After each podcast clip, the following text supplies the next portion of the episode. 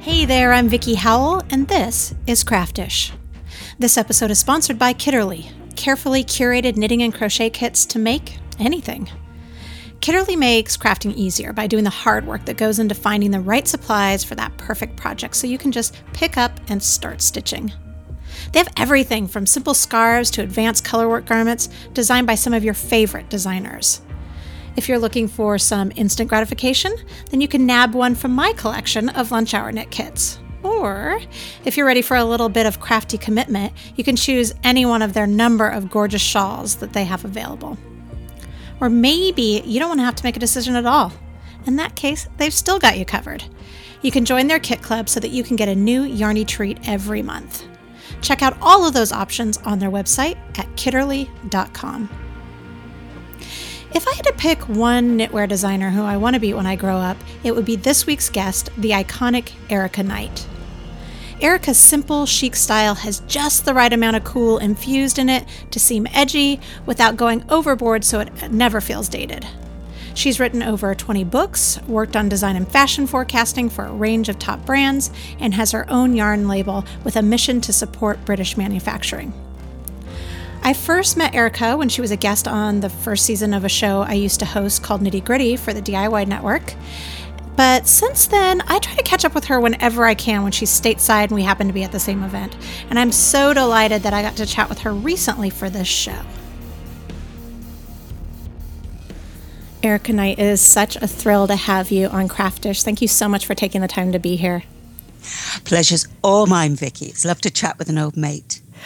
I, I wanted to dive right in to color with you. Your latest book, Simple Color Knitting, um, deals with color, obviously, from the title. And I want to talk a lot about what I believe is your signature when it comes to color. But first, I was wondering if you wouldn't mind reading that last paragraph of the introduction from that book.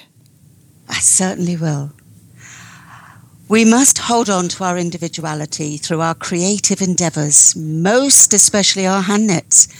Key to this is the handcrafted. A craft that comes from the hand is, for me, the greatest form of creativity honest, authentic, and personal. Show your true colours, add colour to your knitting.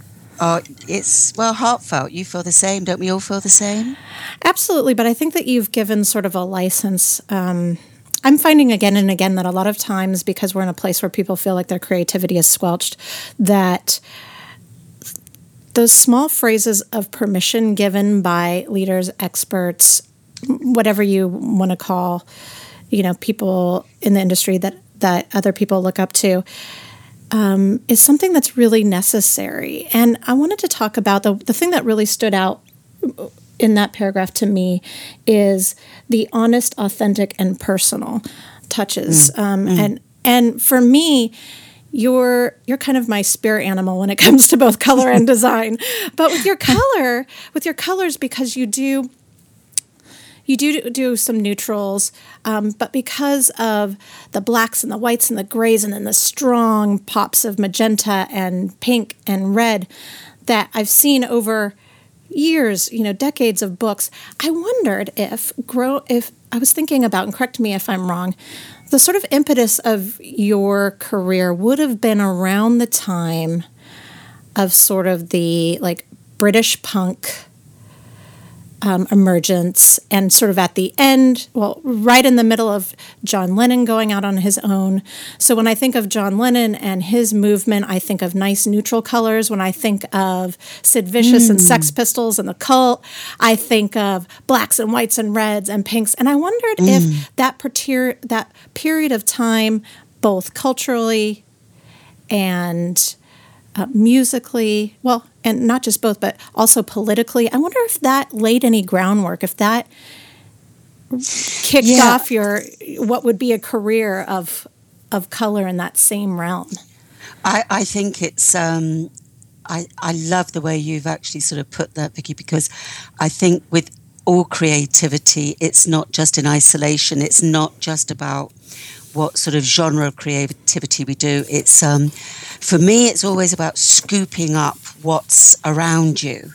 And yeah, you're absolutely right. I was at art school um, during that time, and the one thing I knew was the world wasn't waiting for a fairly mediocre painter.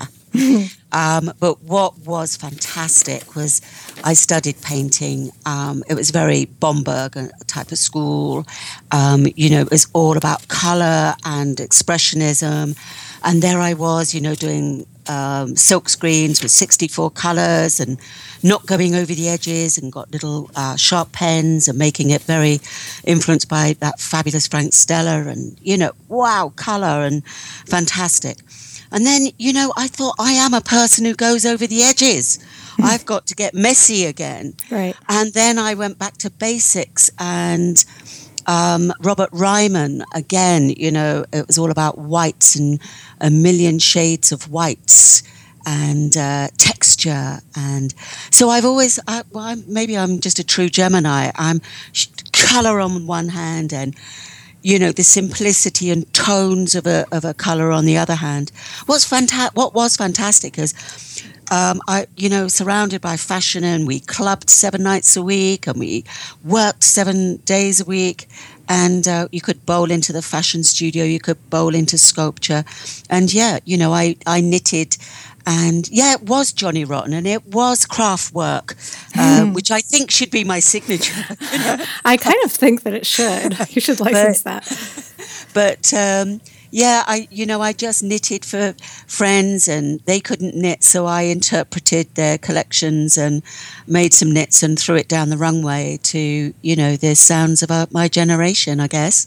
And um, so you were making you were creating knit pieces for people in bands. Um, we did do um, knit pieces for people in bands. I, I'm at college. When I was at college, yes, it would be for friends and would be up and coming designers, which um, there have been many.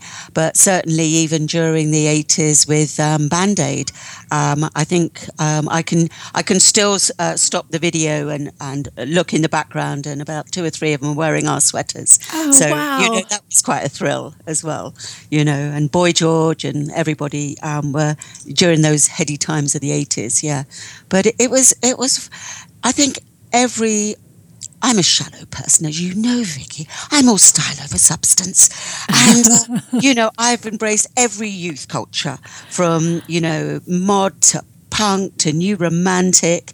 Um, and I, I think music is, you know, the music we all knit to, it's all a soundtrack to our creativity. Um, but it will out. I, I think you've absolutely encapsulated it.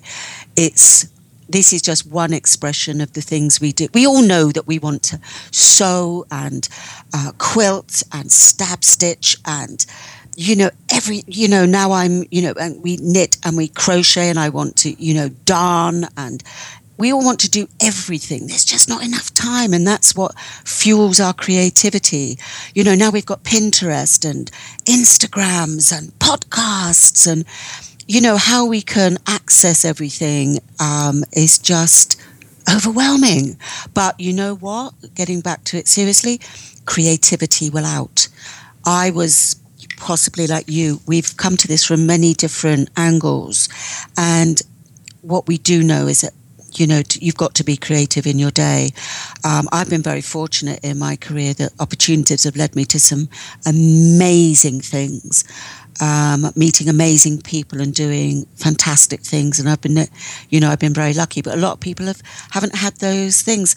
They've been maybe stuck in a job they don't like, as you say, you know, sort of in a, you know, creatively, it's sort of sterile environment, and it will out so it won't matter at what time in your life or at what time in the day, you have to have that expression. You know, and books, I started doing books, they were my evening job. And when was that? When did so you're in college, you're clubbing every night. What kind of clubs yeah. are you going? Is are the yeah, are we talking about punk clubs? oh, we're not we're not moving on. We're not moving on to your fancy books yet, lady. Well, I mean, what, what were you into? Paint that picture of that time for me, because for me, the 80s are kind of a void for knitwear here. I mean, they weren't. Uh, there was a lot of mohair, of course, like the Cats, yeah. the musical. My daughter just recently last year wanted to be one of the cats from the original, you know, UK, you know, production. But really when you think about knitwear it was and i think a lot of it had to do with sort of that second wave of feminism and and what was thought of as uh, you know quote unquote women's work kind of being thrown to the wayside kind of thing. There was sort of a dry period for for a lot of handicrafts. And so i don't have as clear of a picture Yeah, of I that guess- time of what it was like being immersed in that world. Did you feel Yeah. that at all Um, I can't. I, uh, very often people have said, yeah, no, the 80s, you know, knitwear sort of dipped. Um, and yes, certainly there was a plethora of uh, mohair, that's for sure. Um, and it was shoulder pads. I could knit you a great pair of shoulder pads, Really? you know, as well, you know. Um, and leg warmers, of course. That was that was the go-to accessory. i mean that's still a solid accessory absolutely. and but the eighties, no, I found very crea- creative. On the one hand, you know, we've got, you know, we were taking influence very much from Japanese designers and deconstruct and putting outside seams on the knitwear, um, and then it was very highly patterned, taking um, inspirations from. Uh, designers like uh, painters like Vasarely to um, a fabulous place here called Leighton House. Um, when we had the fantastic French spinners of Pingouin um, and Fildar, um, and I think it was very ritzy. It was very glamorous, and I suppose in the context in America too, it was very oh, you know Dynasty and Dallas. So yeah, they were loud and out there club pieces. Um, So yes, were you so were you wearing any of this stuff when you went out?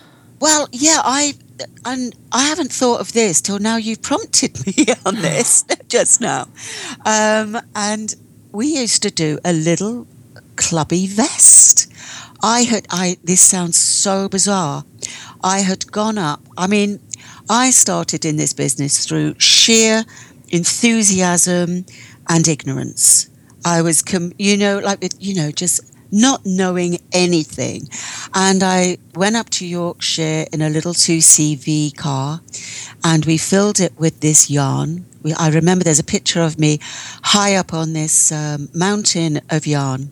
Now, this yarn was so cheap, but I was obs- the colours were amazing. Brought them all back um, in this little 2CV. It was like a little cartoon, all yarn spilling out of the little windows and everything and rocking from side to side. And um, I made this little vest, this little clubby vest, and it had little turn back sleeves and it was laced with leather thonging. And it became a little clubby piece. It was very underground. Was it sewn? No, it was knitted. Oh, I wasn't it? Knitted two little pieces, but we just turned back the edges and whipped it with leather and it had outside seams. And there was a fantastic brand here, a fantastic entrepreneur who sadly, sadly gone now, but he dominated the fashion scene in the 80s here called T- Joseph Ettedgui. Mm-hmm. And he was just amazing. And um, he bought them and then people wanted more knits and people like... Um, he bought them for a shop. for his shop. So we, Oh, wow. we then made. Uh, then somebody wanted three, so I was ba- madly knitting, and some of our listeners may this might strike a chord, and then somebody wanted six. Oh, okay, I'm doing six more, so I'm not going clubbing tonight. you know. Right. When And you say grew. we, does that mean that you had sort of your own little street force? Well, at one time, I had a very good friend of mine. Um, she'd been taught to knit in Germany uh, uh, at school. We don't teach it here now in school, um, and they don't sadly now in Germany either. And she was fantastic, so she'd help me, and then we'd go clubbing. And then um, it got too big, so I live on the south coast in the UK, and I had about Ooh, at that time about a thousand outworkers, thousand cottage industry people knitting um, and making ready to wear for shops all over the world. It's How did you find them? Now you could put a call out on Ravelry or on Twitter. Absolutely. But you how? put a call out. You can't I even get text sample knitters now, fabulous people who come to me by Instagram and Twitter and everything. Then no, it was old mail. You know, we put a little ad in. But you know what? I learnt my craft from going full circle to where you you were saying this creativity. That was a. It was for me harnessing into the most amazing women that were the 80s, yes, you, you're right. It was a very liberating women's thing.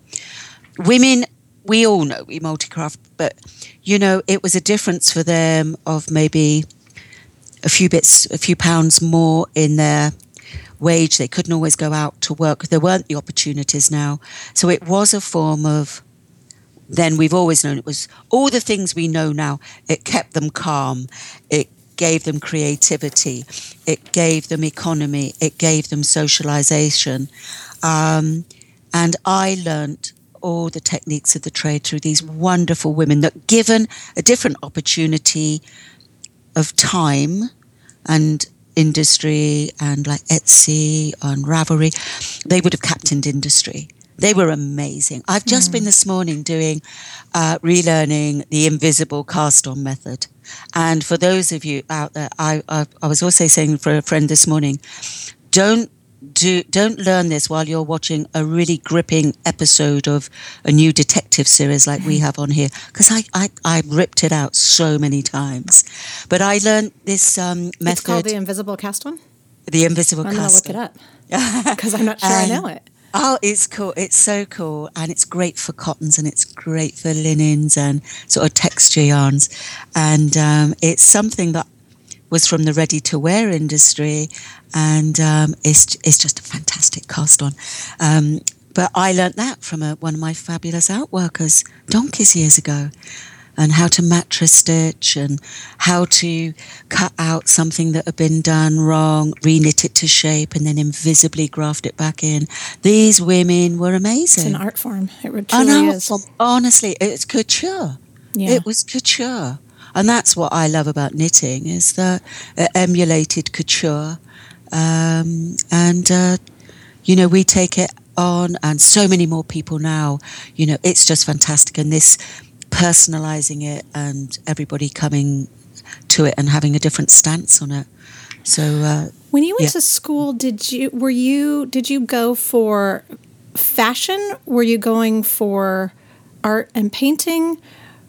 what when you know when you're enrolling when you're filling out that application what is what is in your mind at that you know what is teenage Erika Knight hoping to hoping to do do you know what? I all the one thing I always wanted to do was go to art school I think.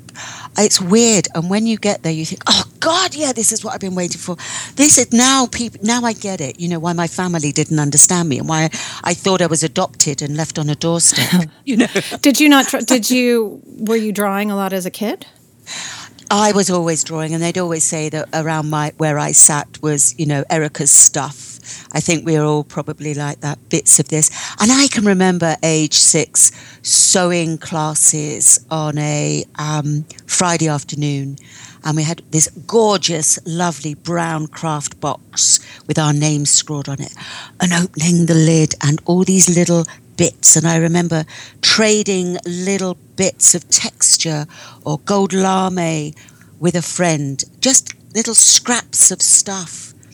And you know, I'm sure we've. It was like trading cards of notions and bits. Yeah, it's a bit that. like that. You that. know, um, you know, we all have you know gaming cards or whatever that we did, yeah. but for me, it was little scraps of. Um, things and but now I suppose it's the same. We'll all pick up a stone on the beach. Why do we do that? We put it in a little dish by the side of the door and we collect little I collect jam you probably see in my studio you know, uh, collect jam jars but they all get filled with little bits of color because I'm doing color all the time. And uh, but you know, even with that, I can never find the right tone of blue. Or it's just that magpie within us all, you know, of mm-hmm. collecting the glittery.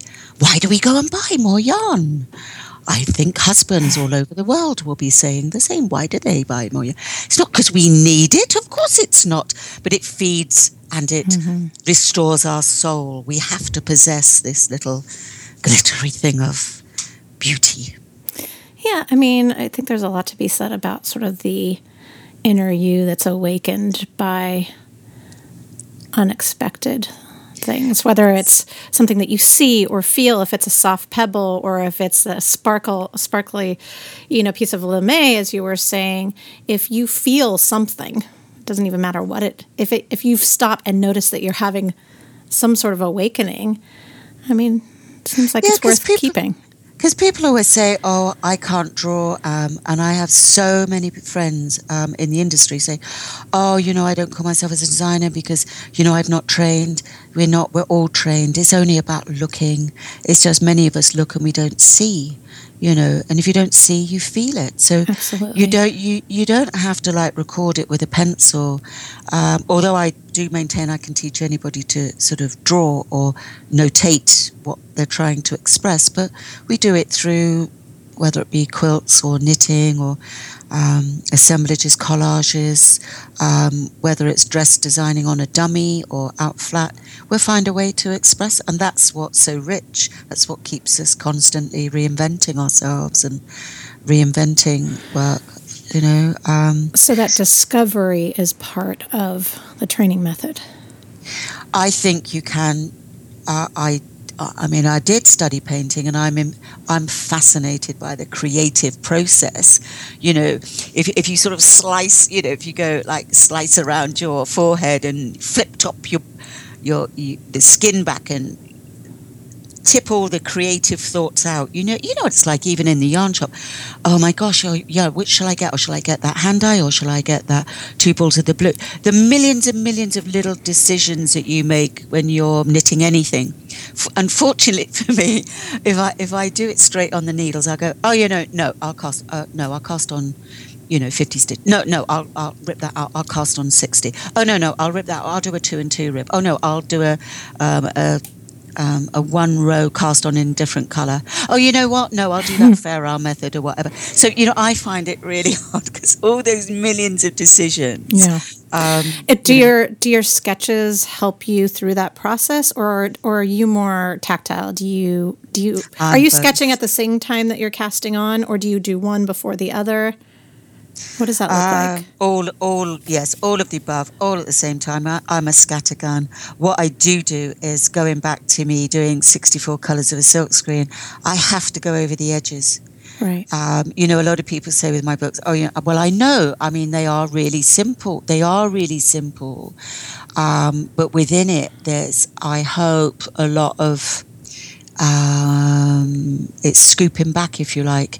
It's a refinement to things. So where I've gone over the edges, or I always say to people, it's like going round and round in my basket like a little dog, um, deliberating over this. So I'll sketch out. I'll have loads of swatches. I'll have bits of colour put down, lots of added bits, and then it's a refinement. It's, um, I suppose, less is more, mm-hmm. for an easier way of saying it. So yeah, my process is lengthy. For those any any publisher listening to this, apologies, you know, because um, I'm not known for. Although I've got a lot of books out there, they are painful.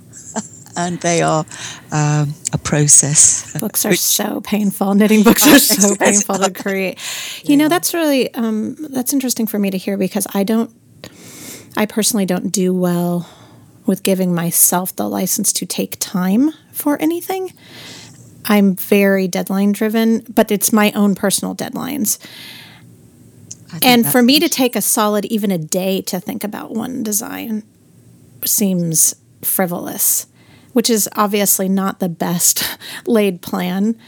Um, no, I can un- I can understand that. Um, I have, and like you, you're so prolific and so talented, and you you know it's there's a, rush of ideas and a lot to record and um, and somebody said to me the other day, you know, do you still knit for pleasure? Because yeah. beware when your hobby becomes your career. You know, it's still trying to find things that you still enjoy. But for me, the creating process is it, it, it's just fuels all the time. But yeah, I don't like um, deadlines. And those mm-hmm. again who know me will know I, you know, they go whizzing by. Um, I am better though with the adrenaline rush at the end. I can do something with lots of time in store, and it's never as good as if I'm doing it staying up late and it's the last minute. I have to put myself on the edge, um, and then better things come. But that's just the way I work.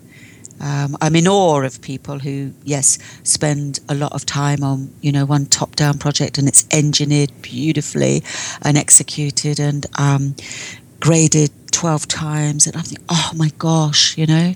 But for me, if I had more time with design, I would love to um, do a runway show. Mm. Um, I miss that. Um, I miss that from doing ready to wear. I would love to really get some great people together and um, just yeah give them chance to do what they'd really like to do and yeah just uh, put it on forms. I think knitting too very often we think about it in a two day two dimensional way. It can be done you know it can be just on the page. And it isn't you know it is very much a 3d there's a a back and the tops of sleeves and backs of necks and you know for me it's about fit and everything. So right. yeah it's uh, a You're, process you have a collaboration um, in a UK department store, John Lewis, and I was I was wondering. Yeah. First of all, that's just something that probably, at least at this day, at this point, would never happen in the US. Well, right now, having anything craft related, although there are pop up shops that are coming here and there. Uh, I know Ed yeah. Roth just had one in Bloomingdale's, um, and Josh Bendict had his own collection yeah, of, of, sweaters, yeah. but they weren't kits for people. That's that's the big um, sort of surprise for me when I was looking into what you have going on right now is that you they actually are carrying patterns and supplies and yarn. Yeah. Is there yeah. more of an openness to, to DIY there, and also?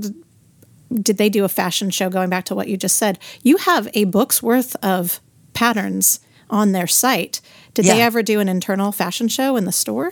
Um, in a, on, a, on a small scale, I think it's something we may run out.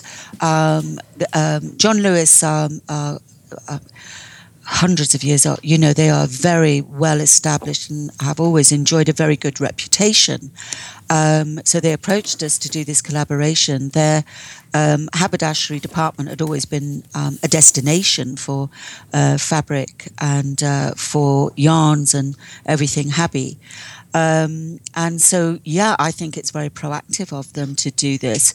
Um, and the yarns, uh, we've got five yarns and two fantastic ones that we're launching with them this uh, September. And um, and the colours, yeah, we've we've done some pretty out there colours. One of our best selling colours has been really bright yellow citrine. Um, and it's been really well received. Um, yeah, so in one way, yeah, it's uh, um, proactive, but um, and I think um, knitting is so popular and so much in the vernacular now that um, it's not only about ready to wear; it's ready to make and ready to wear now, um, and people are willing to try, willing to give it another go. It's finally shaking off that sort of thrifty, um, homespun sort of um, you know, guys that it's had, but and that was really post forties. You know, yeah, we're talking yeah. about, you know, and it's always galling to those of us that have been in the industry to have that level to us. So the fact that um, retail and the industry, in a in a really properly commercial way, can embrace what um, us as crafters um, do, I think is exceptional. But you know, part of my ethos really is, um, and I know it is um, for you, Vickie, too, um, is to um, make craft with a big C. Not a small c. Right. So the industry takes it seriously. The fashion industry in Italy is very different. It's like the car industry. It's it's taken seriously and it puts money in the country's pocket. You know, very often it's seen as woman's craft, and I always dedicate my books to Anonymous She Was a Woman because we've all picked up that um, little thing in a thrift shop and you know, every, or you go around a ready to wear store with somebody and they go, oh, I can make that for less than that. And women, especially, can be their own worst enemies with this. So it's something that we need to address at every level of what we do because it is our industry and we've been privileged to work in it and you know yeah i'm i'm really pleased that john lewis have got behind this initiative and um, yeah it's brilliant we're getting more shelf space and uh, the patterns um, look really good and people are giving it a go so well i want to touch a little bit more on, on on a subject that I think I think that we're both sort of dancing around, and that is the extreme ups and downs that that the knitwear industry has had over the past decade, decade and a half. We've had some really high times and some really low times, and I think you and I have a very similar approach in that it seems to be for both of us that making craft accessible is paramount is paramount rather um, that and to do that going too complex and too crazy is only going to feed a niche part of our existing community rather than opening it up to those that may not have even dipped a toe in it yet. And so, if you're wanting to reach out to technology or wanting to reach out to the fashion industry or to the ready to, ready to the wear, which I love that you said mm. ready to wear, ready to make, mm. ready to make, ready to wear, it's a big cycle. Mm. You have to start with simple shapes and simple techniques, but that doesn't mean that they have to simple doesn't need to be only beginners and simple doesn't need mm. to be seen as lesser than. For me, I not only is it my message that anybody can do this, but I also I appreciate very difficult techniques. I don't always find the final result wearable. Um, well, I suppose I should share one of my little motto, one of my little uh, adages is just because you sh- can doesn't mean you should. Um, and by that I mean just because, you know, you can put um, a lot of fantastic technique into a uh, swatch or a piece of textile, you can make it as complicated as you want. But and let let's face it, we're all control freaks um, who knit because not only can we ultimately design our own fabric, but we design our own color, we design our own weight of fabric, but the yarn we can control the yarn that goes into it. So if you even uh, someone just working in um, uh, fabric has to go and select that fabric and wait and, and know how that um, that will drape and how that will respond to whatever they apply to it or construct with it. We can actually go six stages before that, mm-hmm, and that's mm-hmm. what I mm-hmm. find endlessly fascinating. Um, I think, though, yeah, I would agree with you. I think there's a lot of complexity in what we do and what we leave out. And I'm very much like you to bring people to this amazing myriad of craft um, that knitting um, and crochet uh, embody um, yarn crafts. Um, I don't like to put people off. I think there's a lot of things that can put people off. Um, and to be honest, it's an in, over, under, off. It's mm-hmm. a series of making loops. It's making a loop. They're making a series of loops to make a row, and then making a series of rows. Um, the rest is all permutations of that, um, and there's many variations on a back and a front and two sleeves. Um, and there's also making for your for a body or for your home or for a gift or installation. So there's many ways of expressing that. Um, I think it's just great that people just give it a try because it's a, it becomes a compulsion. It becomes a lifestyle. Um, because the benefits of just this pro. I mean, to be honest, I love the process of knitting. Um, I always say to people, it's not a race. It's um, you know, it's the winning is not always the end result um, you know, some people can create really fantastic textile.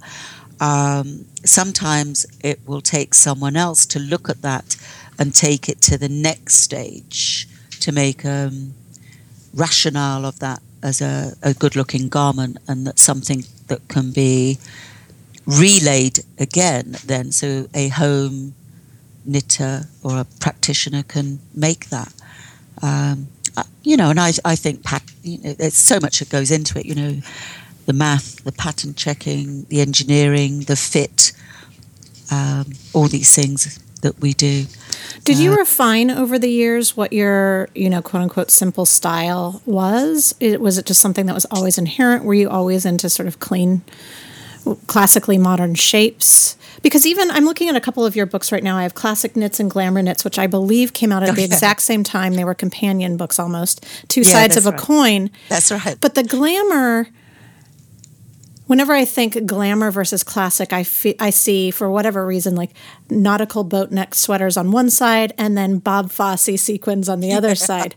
And for your for your versions, you you went a lot more subtle in interpretation for, so that both still years later even though they're classified as different still are on trends which still i guess by definition makes them back to classic.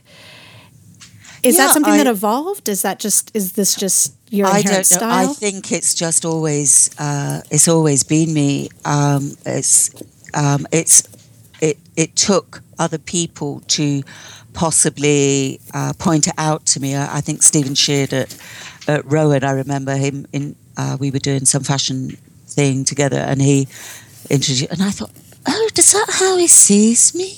You know, um, but yeah, it's it's it's just always been um, a style. But yeah, I think whatever. I mean, the classics and glamour we've just revisited, um, and we're reissuing uh, because um, there had seemed to be a need. Yeah, for me, classics, whether they be, as you say, a boat neck, sort of bateau sweater, or um, something with a bit of spangle or sparkle. Is that um, what makes it glamour? Is adding just a little bit of sparkle? No, I think it's adding maybe a different sort of neckline or a different proportion to a sleeve. Um, but nowadays, we wear we will wear something like that it's much more about individual style. Mm. You know, um, I think I love pairing something with a bit of sparkle with, you know, um, like a, a, jean or a chino. I mean, I think we all do that. I think that cross messaging is is what makes everybody's personal style. It's what I love is that you could give people um, of different ages or um, just uh, different sizes or what have you. You could give them the same piece and they'll interpret it very differently. That's yeah. what I like to give people a recipe for making something that fits their life. To me, that's classic. It's classic for them. Your interpretation of fiber, I believe, was at a pioneer level in 2004. I think it was 2004 when we met. You came on to a show I was hosting in the US called Knitty Gritty. Fantastic show. And you brought with you plastic bags. They were really bright, they were pink and green. And showed us how to knit with them, which now is like, now everybody does it. But I don't know that anybody realizes in the States that you started that. And I, it kind of blew my mind. I was still relatively new to knitting at that point. Um, but what it did is it made me stop, step back, and see something for what it was, or the, I, what I had always done as I had I had considered string or thread or mm. yarn or anything pre-made, you know, a no-brainer to creating things. But you really sort of gave me the license to look at alternative supplies. And I wanted to know if you are still sort of looking that far out of the box, trying to see if there are other things that you can bring into your craft, into your passion that maybe aren't traditional? Uh, well, I think it's endlessly fascinating. I think um, the fact that you just have two sticks, very low tech, and any continuous fiber that you can create a textile. I think it's very primeval. I think men, uh, the hunter gatherer type of thing, would have constructed a textile to fish with, to snare um, an animal or a bird, and women would construct um, a textile to give nurture and comfort and warmth. Um, and I think everything else, I, I, think it's as instinctive as that.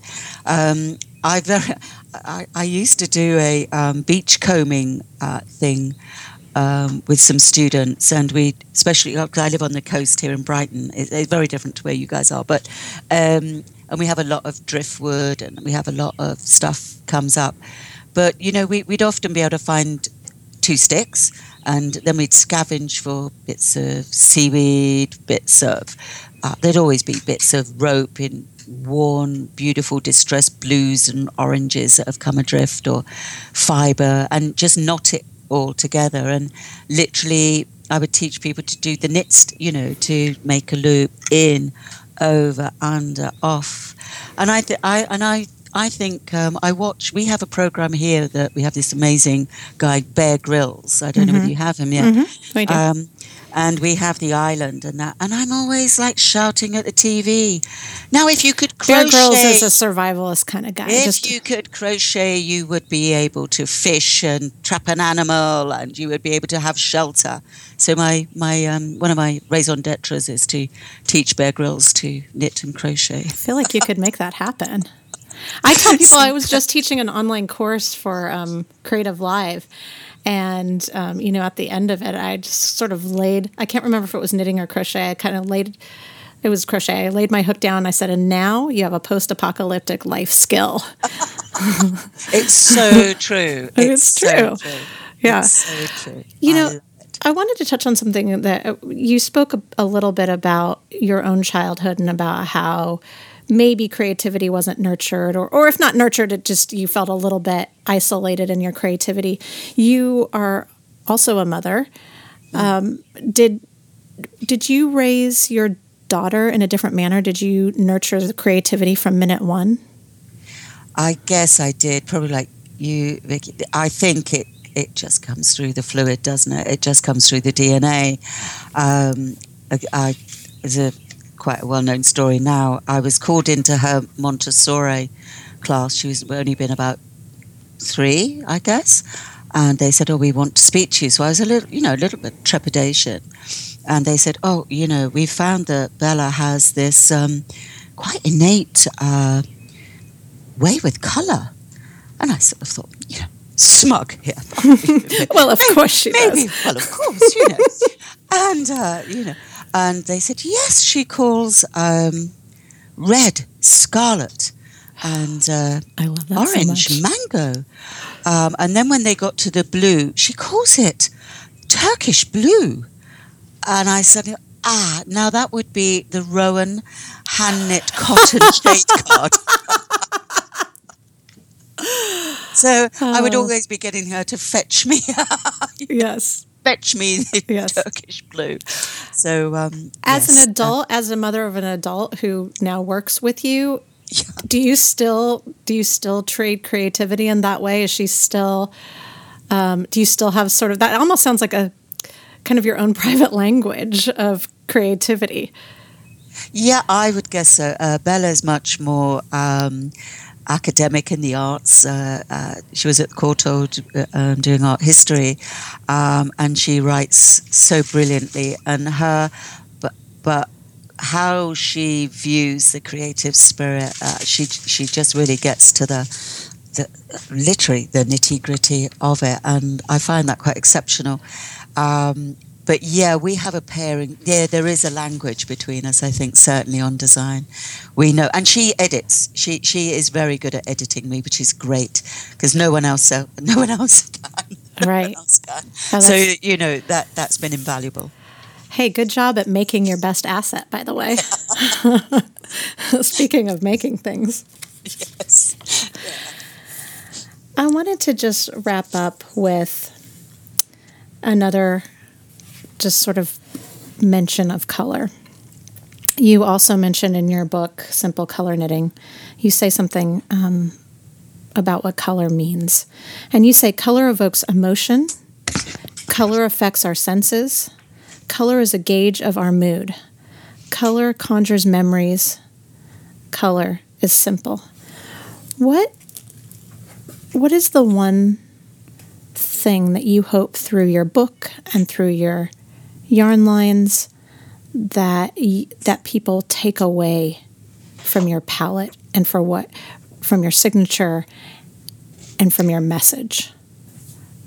Well, I, I think colour is within us, and I don't know why people they they. I often get that they oh I'm not confident with colour. I can't put colour together, and as I said, I think it goes back to it's all about looking and really looking um, I've worked with color palettes all my life, and it's it's the real absolute essence of joy with what I do. It's um, you know I try and select my colors now that I'm able to do my own yarns, my own palettes, so that people hopefully gain some confidence that they can use my yarns and, and the colors I've chosen and they will get a result that's pleasing.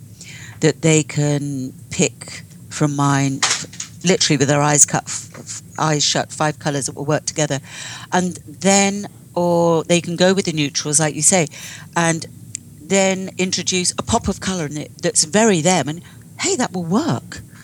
You know, so I've just tried very small devices within it that give very simple exercises of I mean, one of my favourite things at the moment, and I, I, do a big swatch gallery type of thing in the in this new book, um, and it's uh, slip stitching, and it's great slip stitching. You know, I, I was a bit fearful doing um, a book on colour because everybody would assume or presume, oh, it's going to be Fair Isle and you know intarsia, and it's going to be really scary. No, no, no, no, no. this is starting from the very basic. It's actually putting um, a really big purple rug on a bright yellow chair. Um, you know, it's opposites, looking at opposites and creating some fashionable vibrancy in your in your room, or you know, or putting that scarf on, you know, a new sweater on, on top of a new shirt, um, and then just maybe using two yarns, which you wouldn't think of using those colours together and knit them as one. But one of my favourites is slip stitching. And you can just take three colors, any three colors, and you think, well, that's pr- going to be pretty tame, but just slip stitching. It's no carrying yarn. It's it's brilliant, and you think, oh, that looks good, and then you just take another three colors, and you just see that how colors recede or they stand out. Um, and so it's a very simple little exercise of just working with color.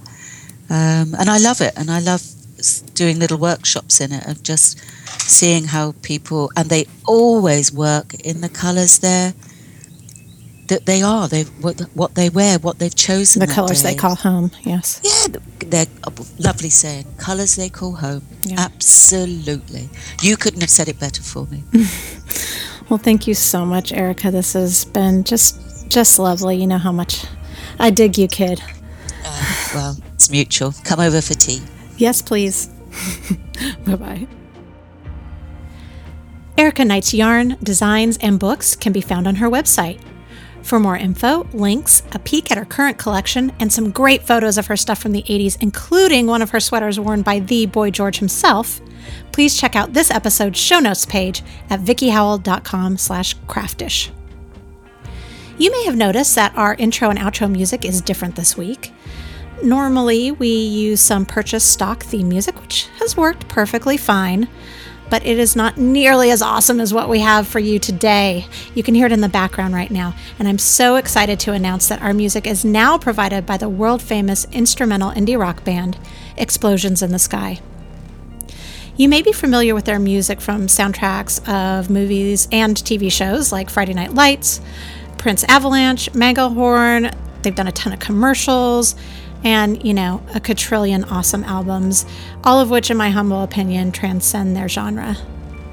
The track we're using, although I could argue should be called Craftish from this day forward, is actually called The Ecstatics, and it's off their current album, The Wilderness.